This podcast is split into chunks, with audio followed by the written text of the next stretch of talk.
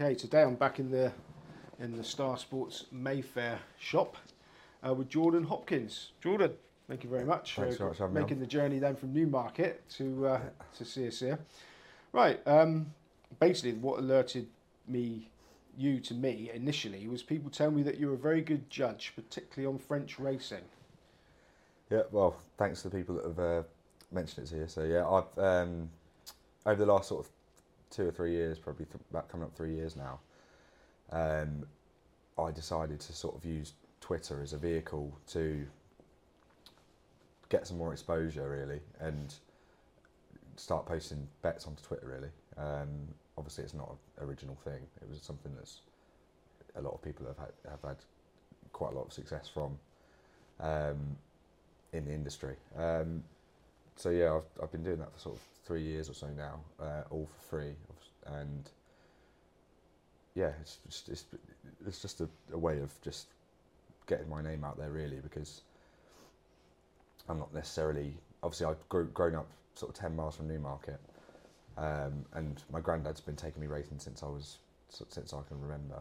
Um, but I I'm not necessarily from a racing background and it's a very sort of closed shop. So I sort of knew from a quite a time ago that I wanted to get into racing at some point, um, and just had the foresight to think, let's sort of try and get a head start while I'm at uni and just do this alongside and see where it goes. Okay, so if you don't mind me asking, how old are you now? Uh, 23. I'd 23. Think, think about that then. Yeah, so so you've been putting them on there for about three years. Yeah. So how long have you been taking a serious interest in the form book? Um, yeah, I think a ser- serious interest. Obviously, since, since, since I was, I've been going racing since I was what five or six, really. But a serious interest, I'd say, from sixteen onwards, perhaps. Um, it's, it's, I mean, the the betting side of things. I obviously it goes without saying I do have a bet, but it's never been. It's always racing's always been my passion, really. Like I just sort of live and breathe it. Um, and the, the betting side of things is just a you know without I, I basically what I'm trying to say long story cut short is without betting I'd still be watching racing as much as I do. Um, well so, so because you, you're 23 yeah. A lot of people have studied form seriously all their lives and they still can't make it pay. Now it's from a serious interest at 16 studying it for, seriously for three years and then having the confidence to put your bets up online. I mean, you know what a ferocious place Twitter can be if you start putting up a load of losers. So I mean, how how have you got so good? I mean, what what is it that you've got that nobody else has got, or very few other people have got? Yeah, I think I think really, firstly going back to what you said just before that with Twitter and having the, I, I think when when you're when you're tipping for me straight away, it was a sort of thing where I'd I didn't want to do it unless there was any sort of account accountability. Accountability, do it seriously anyway. Because to begin with, it was just sort of a like like quite a lot of people would do is just sometimes you just see people that don't not actually tipping um, regularly, but they'll say, "Oh, I fancy this today," and they'll put a few things about it. And I used to do that, um, and not record I didn't have like a profit and loss or anything. It was just a, you know, I'll put, I'll just say I'd like this today or whatever. Um, and with with that, I mean, when now it's a little bit different, but when you're first doing that, you you got to sort of not really worry about what sort of flack you're going to get for it if it loses, because at the end of the day, it's not, you know, it's not my. I, I can't no, take your hand and put the bet on for but you. You're being modest, aren't you? Because people tell me that your bets move the market now. So that is a lot. That means a lot of people must be following them. So what I mean, how did you get to that point where you can pick so many winners? And we'll get to the reason why it's French racing in a minute. But I mean, you know, is there anything, or is it just something that comes natural to you? It's, I guess it's, it's a. I've got a very, very good discipline with it, really. So I can happily go through a cards or several cards in a day, um, find 10 horses I think will go close. And if I don't get the prices that I want, I won't have a bet. So it's all about, which isn't, a, again, isn't an alien concept, isn't original thinking. It's just um, having that mindset where you, I, I have to be beating the starting price long term to make a profit long term. And if I'm not making a profit long term, there's no real point betting anyway. No. So with, with the moving market, sorry, I was going off on a tangent. yeah, no. But um, so it, it's become more of an issue. Obviously, it, it's a sort of a simple thing, really. With the with the French markets, they they're quite they're soft, really. Um, for whatever reason, no, there isn't a real interest in French. I don't think there's a. I think there's a real lack of interest in French racing in Britain. Um, and to be honest, at all really. Um, the reason, probably the main reason why the liquidity is so low, um, and the markets are soft is because f- in France, um, they just have, they just have the Pari Mutuel, so they just have their tote system, and generally, that is where I, it would be a, a huge majority of the bet, betting in France that go goes on, and obviously that's an independent market to our the, the, the Betfair exchange, and it's completely independent to bookmakers here. Um, so to begin with, obviously, when I'm put, if I'm putting something up with two or three thousand followers, I might they might it might get clips. It's, it's obviously all to do with the volume of bets that are going on in, in a short space of time, um, and into a, into a soft market. Yeah, know. but your bets are winning. That's what, I, what I'm trying to get at. Yeah, how how is it that you've found an edge to it that that nobody else? Because a lot of people try and find winners, and a lot of people try and price races up, and a lot of people think, oh, this is value, but most people still lose. And you're 23, and you've No offense to being 23, but you know it's quite inexperienced to Oh, be yeah, so for good sure, as you are. I appreciate. Yeah. Um, Nobody tells me their secrets, Jordan, so don't worry about Yeah, well, it. with, with, with, with, with, the, with regards to that, really, I, I, I wouldn't really say I have, I can pin something down. It's just more an intuitive thing for me now, really, in the the most modest way possible. I don't know. I just, I just, I can just watch a race, and watching it one time live, I'll, I'll have already formed like, quite a solid opinion on it. Uh, and I'm quite a strong believer as well in that first opinion is probably, you know, you should stick by it. And I sort of just, I, I, I stick by whatever my opinion is on a race, and that's that's the main thing really. Um, so why French racing? we, There's we- lots of racing in the new market. yeah, well, it's again, it's probably probably I'm a bit before my time really because I suppose most 17, 18 year olds, I should say 18 year olds really, but, um, are looking at a. They're not, they're not thinking, oh, let's find an edge. You- And of course I'd be, I'd be lying if I said it when I first started betting, I, I was immediately thinking, oh, I've got to have an edge. Obviously, I was having, especially at uni, with a house full of boys. Obviously, I was having bets that everyone, you know, weekend football hackers and whatnot, which I don't have now because I've learnt better of it. But having having that edge with, with French racing, no, nobody nobody wa- nobody watches it, nobody really bets on it.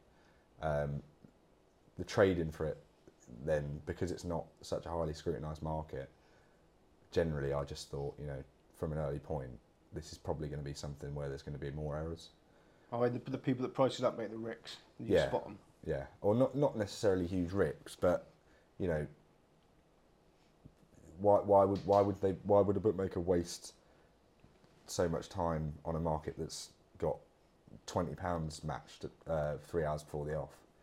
So ha- ha- having that i- i- is that is the main reason really. I do I do like French racing and the way they way it works over there.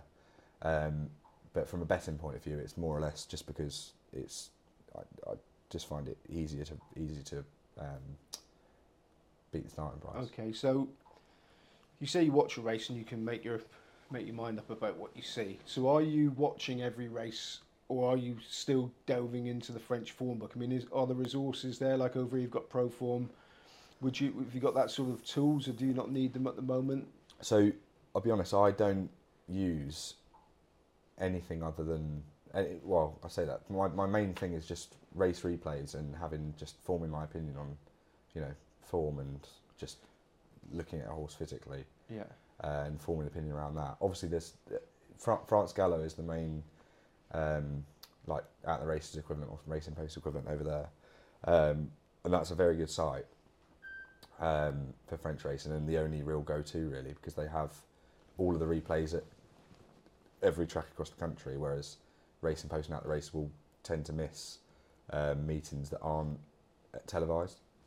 Uh, it's to do with the PMU. Basically, most all, all the um, meetings that the PMU cover, the form will be on the Racing Post and At the Races, but the ones that don't, they'll miss. So you, if you don't have that French racing website, you're going to miss potentially half of a horse's form. So do you cover it all then? You don't specialise? Sorry, sorry. Do you co- cover it all the French racing? Would you take you know would you take it all into account or do you specialise on certain types? So I predominantly I'm predominantly a flat racing fan and obsessive really. Like I don't jumps I, I, I watch and somewhat enjoy, but I'm definitely more flat, and obviously that probably or definitely correlates to the fact I'm near Newmarket. Um, but with um, covering all, all of the French racing, I, I will tend to focus on maidens, black type races, and conditions races there. Um, that I, I, I like the way from a at least irrespective of anything else from a from a betting point of view, um, betting on French racing. Uh, the way their race program works is slightly different to ours, where they're, they're, there's a big emphasis on conditions conditions races.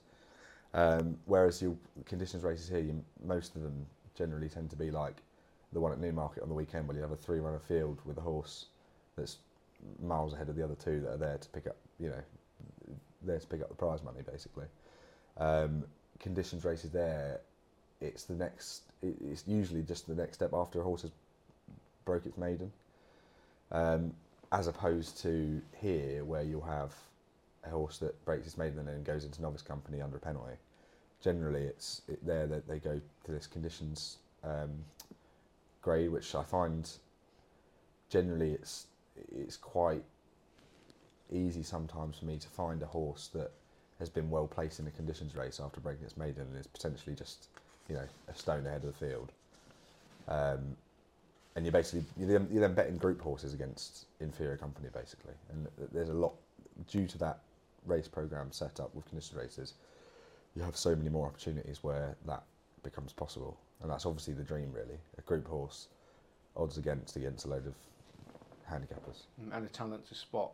That, um, so do you bet? I assume you don't. Do you bet into the French tote markets at all? Um, it's, it's quite difficult to do it now, um, or at least in my experience, because um, from what I gather, I I never used it, but RaceBets is a German bookmaker, um, and since Brexit, it's geo blocked, so you can't actually get on through them now. But they had a you could you could access the PMU um, French tote through through that. You can bet through the French tote market through Bet365 uh, and their win pools option. But I mean, you know, keeping a 365 account um, is just about as hard as getting a bet on the PMU, really. And I, I wouldn't be well versed enough to know which shops across the country take will lay at PMU, but I'm assuming there still is. Um, you, you're able to do it in shop. But do you think they would be beatable? How often do you see a horse that wins, which is bigger than the price that you would have made it? in France, um, it's the thing is, it's, it's difficult for me really because because I that's a stupid thing to say really, but because I obviously my main thing is I, I want a price that's you know generally a hundred percent bigger than what I make it. When you're betting into a into a tote market, you can't guarantee what you're going to get paid out. So when you say beatable, um, obviously as as as the liquidity fills before the off, you're going to have a better better understanding of what price you're going to nearly get, and especially at bigger meetings. Um, if say you want a horse at seven to one and it's nine to one, two minutes before the off, uh, on Arc weekend, generally it's probably not going to go off shorter than seven to one. So, you know, Yeah. yes.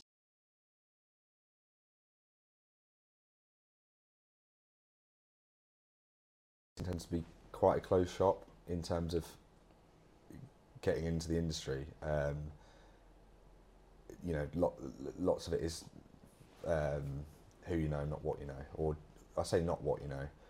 It's certainly a, there's a big emphasis on who you know. Obviously, you have to be well versed as well because it's such a complex industry. But um, yeah, uh, not not for a racing background in the sense that I mean, my my dad's a research scientist, my mum's a teacher, my granddad who took me racing was my racing background as such was a painter and decorator.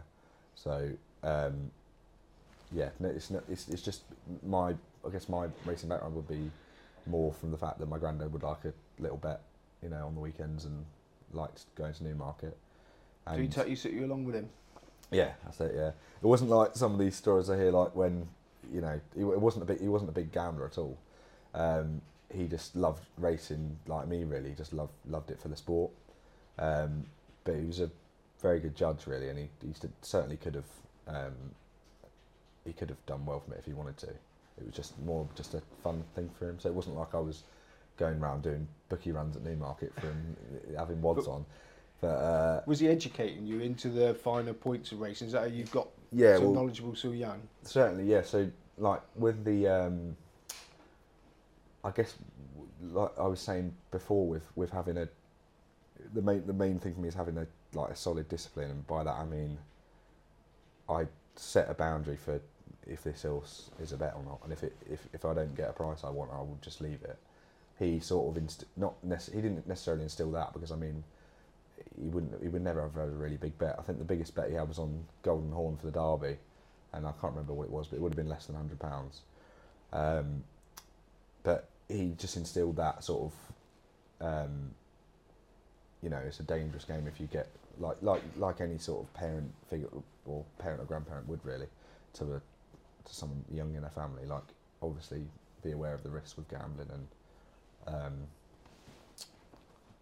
yeah, just So, so you went to fast forwarding. So you obviously did well at school because you went to university, Royal Holloway, Yeah. and you graduated with a first in biology. yeah. So did you already have half an eye on the bloodstock industry before you did that? Yeah, so um, it was before I went to university that I sort of started taking a started to think I definitely want to work in racing.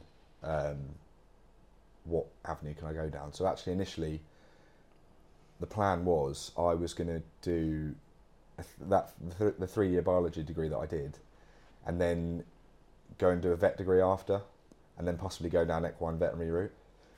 Um, but for for one reason, or other, I, I just thr- throughout uni, I sort of that that was that would have been when I've started to, you know, improve my just being a better judge, I guess. Were you making it pay during university then? Uh, yeah, well, obviously university is quite a um, expensive experience, especially with you know nightlife and what. So, yeah, I'd say it making it pay. I'd say it covered my expenses. Put it that way. So you managed to find time to study the racing and go out partying and do all the university sort of stuff. Yeah, well, yeah. So luckily, yeah, and still managed to find a little bit of time for studying, which is good. But um, yeah, uh, sorry. Yes. So was- did you, so did you do the course to, in, to get into? Did you already have an eye on the thoroughbred uh, breeding industry as Yes. such? So it was probably like two years in, then I decided that I didn't really want to go down the veterinary route, um, and I wanted to get myself into into the racing industry in a in a different fi- sector, and bloodstock just seemed the most um, of being a bit or becoming a bloodstock agent down the line seemed seemed probably the most suitable for me really, because it just it's it really it's just an an ideal job like it just combines everything. You just have to be a a very good form judge. Um, and the thing that I'd needed need to elevate after that is the um, more the conformational side of things. Um, you know, knowing what to look for in a horse. Uh, is particularly with yearlings because I mean, as much as it's very much a there's there's obviously luck involved when you're buying a yearling. Um, you want to know, you know, when you you, you don't want to buy something that's hopping lame or pigeon toed. So yeah, it, it, that, that that that's sort of the route I've been going down or towards since since I halfway through my degree. And they're the biggest gamblers a lot, aren't they? Pinhookers and, and you know people that buy young horses because they don't have to be pigeon-toed or lame. They can look like a million, twelve million dollars in one case, and they can end up to be useless. Yeah, well, exactly. Yeah, So, um, you work now for, or you, you're associated with Stroud Coleman Bloodstock. Yeah, so um, it's with Matt Coleman, who's um, he works with Anthony, Anthony Stroud, and they have a bloodstock agency, a very successful bloodstock agency in Newmarket. Uh, Matt actually contacted me through um, my Twitter account, uh, probably over, over well over a year ago now, and it, initially it was just um, just saying, you know, obviously you're, well versed in the French form book. Uh, keep in touch and let me know if you see anything that you, that wants buying, basically. Um, and I met, met met with him for lunch in Newmarket, and after that, I went to quite a few. Been going to quite a few of the sales with him since. So mainly the horse and training sales, um, because certainly at the moment, uh, that's my that's my forte really, because they're really those sales you're looking for a horse with an angle that somebody's missed, something just clever that you know this horse is running over five that wants a mile or obviously that's a very simplified example, but some, something along those lines. Um, he, I, I, I, do, I do that um, for him, go for a catalogue, and hopefully try and find something that's you know just he can he can then look at that he might have missed. Just right, helping so, him out. So what you bring to the table then is you go methodically through the form and through the breeding. Yeah. And highlight horses, and then he does the the looking at them, or is that something you've trained your eye for as well now? Yeah. So certainly trained my eye for it would be a good way of explaining it really because uh, I've tried to do that as much as I can over the last sort of few years as well. Um, but yeah, obviously I'm no expert in that for the moment anyway, and uh, I would I would go around with Matt, um, you know, assessing the conformation as well. But it's more that would be more really the shadow inside of it with the work with Matt. Is I'm trying to absorb as much information from him as possible because he's definitely the best judge I know and uh, yeah, it's it's also it, it, happens to know pretty much everyone, so it's good networking as well, which is good. So I'm guessing that if you're going through the form book, you're going through two, but you're going through the stud book and the form book. Yeah. So you're going to get a lot deeper than if you're just trying to find the winner of the next race. Oh yeah, for sure. Yeah. So is, is this from a sales point of view? Yeah. You mean? Yeah. So, like I say, really, because Matt is such a good judge, I'm not just going through and find. I, there's, there's, no point me going through and finding something really that's a last time out winner rated 90. That's and it, it depends what the order is as well because there's, there's, quite a lot of orders. So there might be an order for um, a horse with a rating to go to Dubai to race in Carnival. Um, uh, something like uh, Alignac that Jamie Osborne bought last year and then took him to Dubai. Uh, you know, he I think he was a five year old, six year old, five year old at the time he bought him with a rating. Really, with a horse like that, there's not really an awful lot. You're, you're not you're not going to really improve him if you're racing in England. Um, but targeting those races over there, races that he can qualify for with his rating, um, that sort of thing. You know, you have to have different angles for different orders. Um, but yeah, just it's more for me. It's more trying to find trying to find something that he might have missed, which is difficult, but I do my best. Okay, so people think of the bloodstock industry, they think about the very top where it's multi-million pound purchases of yeah. horses, and I mean, but what are the odds of hitting the actual big time? So, well, there's been there's a lot of um, very good judges. I say I say at a lower level, but I mean, you can I say when you're competing with the big boys like Godolphin, Coolmore. I think everything else below is probably a lower level in that description. Um, but you mentioned pinhooking earlier. I mean, that that is certainly an avenue where you, you there's a it's obviously very risky. Um, but I mean, um, there's an example actually. There was a filly that was supposed to run this afternoon at Nottingham. Uh, Naomi Lapaglia. She was bought, I think, two. I think she was a 2,000 uh, guineas yearling, and sold for 110, I think it was, at the Breeze Up sale. So I mean, obviously you, you're you're accounting for um, fees in between, getting them prepping them for the sale, but obviously that's a huge profit. And I say, I mean, the big time, I guess. I don't really know what that that encompasses, but I wouldn't mind having a hundred thousand pound profit on a on a yearling. That wouldn't be too bad. But you talked about, you said your words working at the at the lower level. So, is the concentration there on like sort of hoping to upgrade from good to great, or let's get the best sprinter for the money that we've been given, for example? So you know you're looking to you're saying you're trying to find stuff that other people haven't spotted. Yeah. So would, would that be the constant aim at that that sort of grade? Yeah. So particularly at the hit sales, um, horse and training sales, it, it, it's a diff, that's kind of a difficult question to answer because really, there's a, you, you, there's a, there'll be a lot of orders and a lot of lot of the orders are very unique.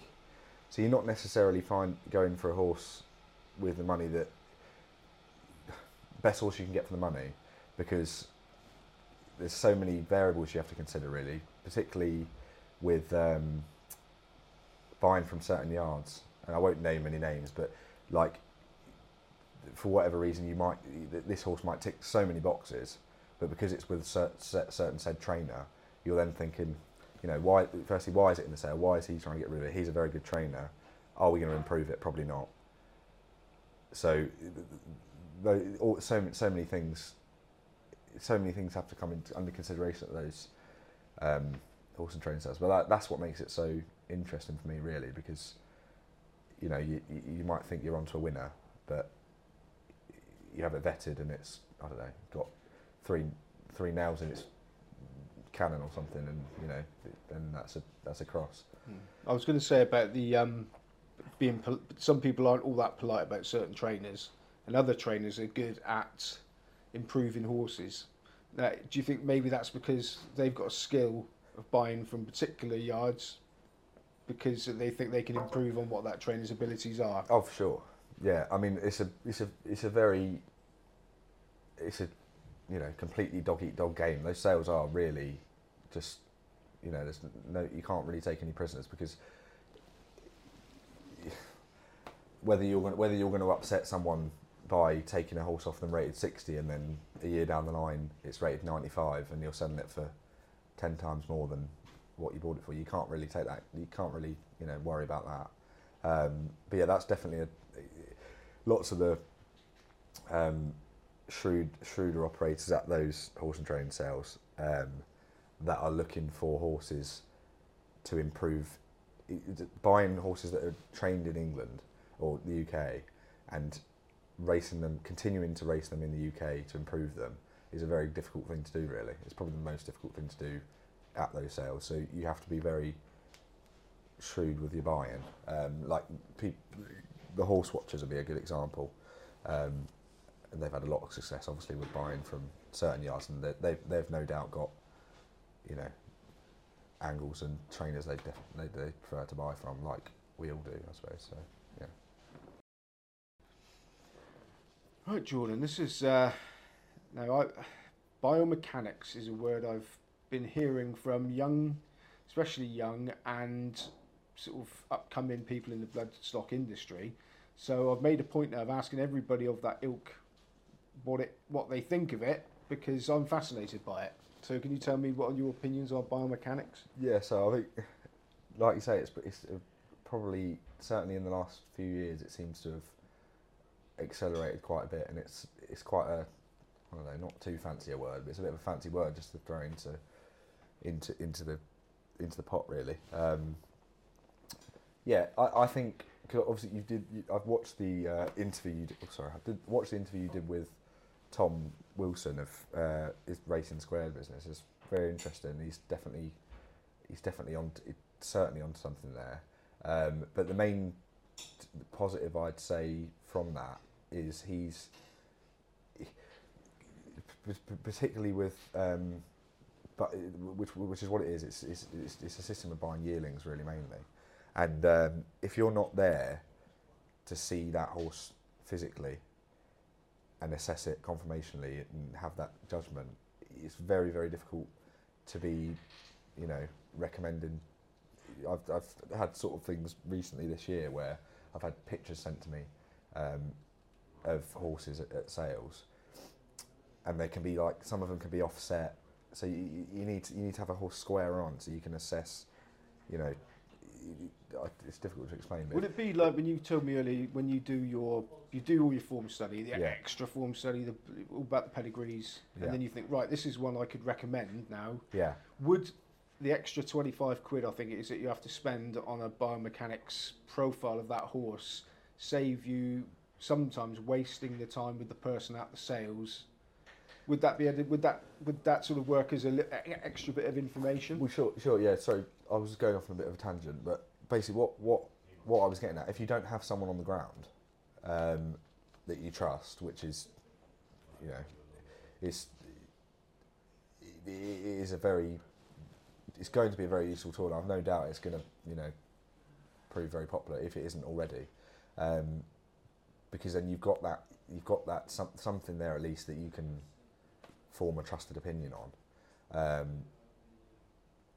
aside from the, the you know not but yeah basically you have to have when you're throwing throwing around sort of tens of thousands or more you want to have something really solid to back it up and that's definitely something or an, or a uh, a solution to the problem of not being so some like the Keeneland sales I know he does or through the videos like you know perhaps he's not going to go all the way to Keeneland to go to this yearling sale he has that there then um, to form a solid opinion on it.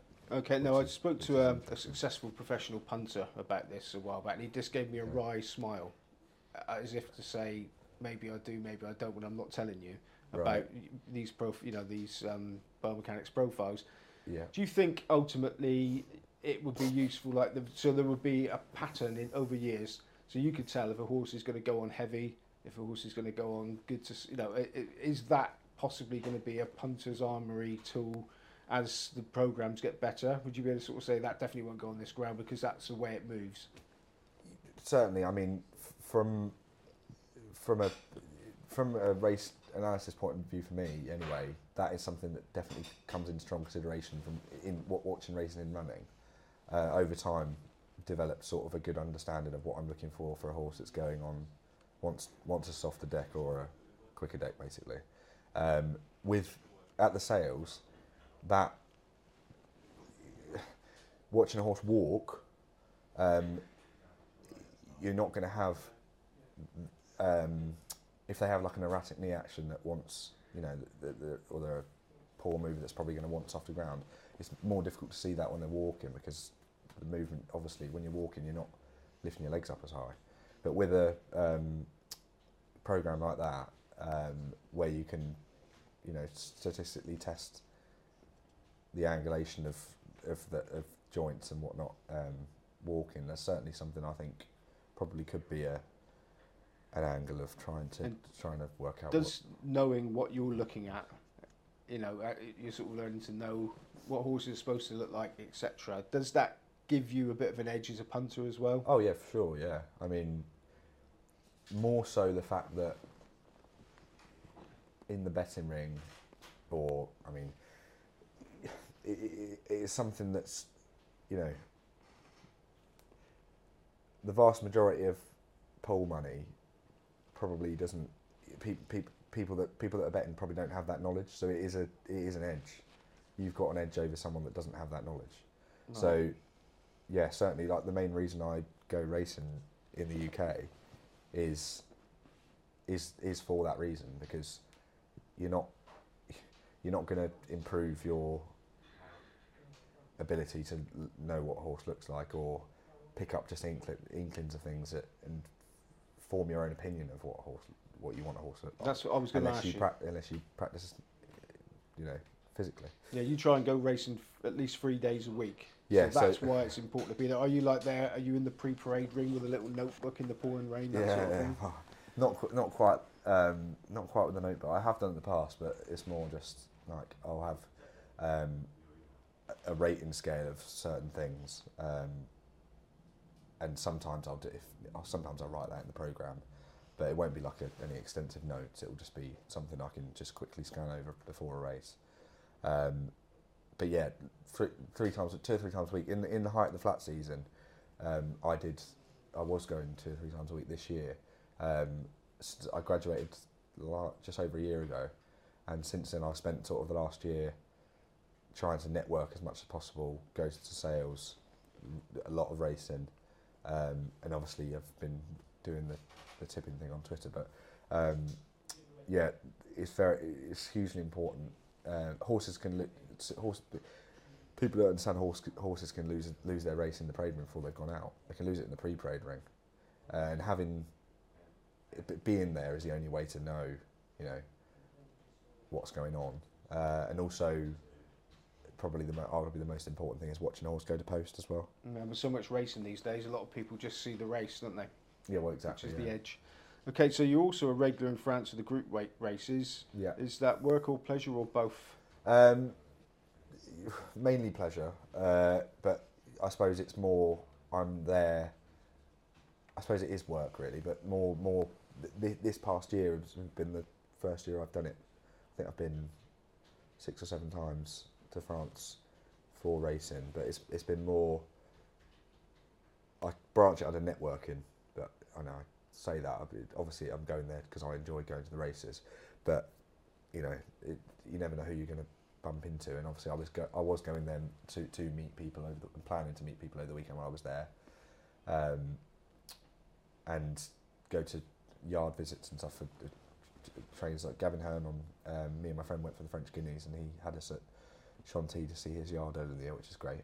Um, and is that your Newmarket connections kicking into gear though? Uh, sort of introductions. Yeah, with with with Gavin, I do you know I don't actually know how I met Gavin, but Matt knows him um, Matt Coleman, who I do the bloodstock stuff for, and I, am assuming it would have been something to do with that. Um, and just loosely kept in contact with him. I knew I knew I was we were going over for um, the Guineas and just asked if we could go to Chantilly because I mean it's a I, I'm also quite a regular on the gallops at Newmarket. Um, certainly, the start of the year, I was going pretty much every morning um, in the lead up to the Guineas. Um, that's certainly a, that with a trainer, or do you have to try and work out which horse is which? Oh no, that's that's not with a trainer. That's I'll, I'll just quick, I'll come on to that off quickly in a minute. But but the comparing that Newmarket to Chantilly, I mean it's it's I cannot cannot describe how different they are. Like they're so similar in certain ways. Like it's a small sort of kind of a sub, It's not a suburb of Paris, but it's just north of Paris. And there's I'm not sure how many train centres there are, but there will be there will be over fifty like there is in Newmarket. Um, but it's so quiet there, and it's so idyllic and not the Newmarket isn't. Well, I say that. I mean, it's not the prettiest place in the world. It is to me, but um, it's it's so much different. And I think horses that I've seen it as well. Horses that have come over from Chantilly and bought to race in England, they turn up at Newmarket and it's like they don't know what's hit them because it's just they just can't handle the fracas of it in the morning and you know, just it's just a crazy place really, Newmarket. A racecourse is the same as well. In the summer in, in the UK, a big big flat meeting, you'd have a job to be a, a studious professional around the paddock when you have all what's going on. Oh yeah, yeah. So is sure. it similar in France, or is it a lot more relaxed? In France, the the difference. Well, there aren't a lot of people that go on course now, really. But I mean, at the big meetings like the say Guineas weekend at Newmarket, it will be it will be rammed uh, we went over to the French Guineas, me and my friend, and I mean, it was barely anyone there basically. Like you're thinking, oh, it's going to be really busy. Um, what I tend to find in France is, particularly at Longchamp, if they have the after after race after race course um, gigs on after, like the DJ sets, tends to be very busy for that, and people generally tend to be going for for that. Mm. It's not not there isn't a massive horse racing culture there really in terms of it, it's more seen as a um, how do I put it? People go there to bet rather than love the sport. Obviously, there will be people that love racing and go racing like me, but it's a lot lot more um, betting focused. Okay, well back to your betting. Yeah. Now, you, you, we originally talked about you become noticed by a lot of people because of your bets on Twitter. Now, your bets on Twitter make you know, they move the market and people have made a lot of money from them, so I've been told. Uh, but you haven't seen a horse in the paddock at all when you put those bets up. So do, does the value that you're getting outweigh that yeah, advantage? Exactly, yeah. That's exactly what I was going to say. So basically, obviously, you're not seeing a horse. I, I try to have. Oh, sorry, that's my microphone going. Um, I try to have bets going up in the morning because you, you, it has to be a balance between giving enough time to get people on, particularly with most of the French meetings start early morning, uh, and also, um, yeah, you, I mean, anyone that's tipping really, you you can't you can't take that into consideration because you'll be putting a horse up five minutes before the off, and really you can't really be There's recording results in that then. because, I mean, well there, there could well be, but um, generally, yeah, you, you, I'm taking an opinion on a on a morning mar- morning line market, and by the time, obviously I'm I'm sh- I'm, I'm affecting the market quite a bit now, but if I've got it wrong, wildly wrong, there's no way they're going to still. I'm not going to still be beating the SP as much as I am, if that makes sense. Yeah. Uh, generally, I'm going to be getting it right more more often than not. Okay. you know. Now, most people, not being a cynic, excuse, excuse me, most people that are very good at tipping winners go on. They go on Twitter and they tip load of winners, and everybody makes a nice few quid, and then they suddenly say, "Oh, it's um, twenty-five quid a month, or fifty quid a month, or hundred quid a month." Is was that in your mind when you started doing it, or is it literally uh, just because you wanted to, to prove yourself? To everybody to make your name for, for you know for like a career. Yeah, to, to begin with, um, I over time I've sort of slowly realised that it's a very, you know, there's I, I don't have any issue with people people that charge or the idea of it now. Whereas to begin with, um, it was sort of a, why would you do that if you're making if you're turning the profit yourself? You know, why why do you need people to pay you to do it? But really, when you look at it from a point of view where it's a service and people are profiting from service, it's no different to paying for someone to do stock trading for you, really.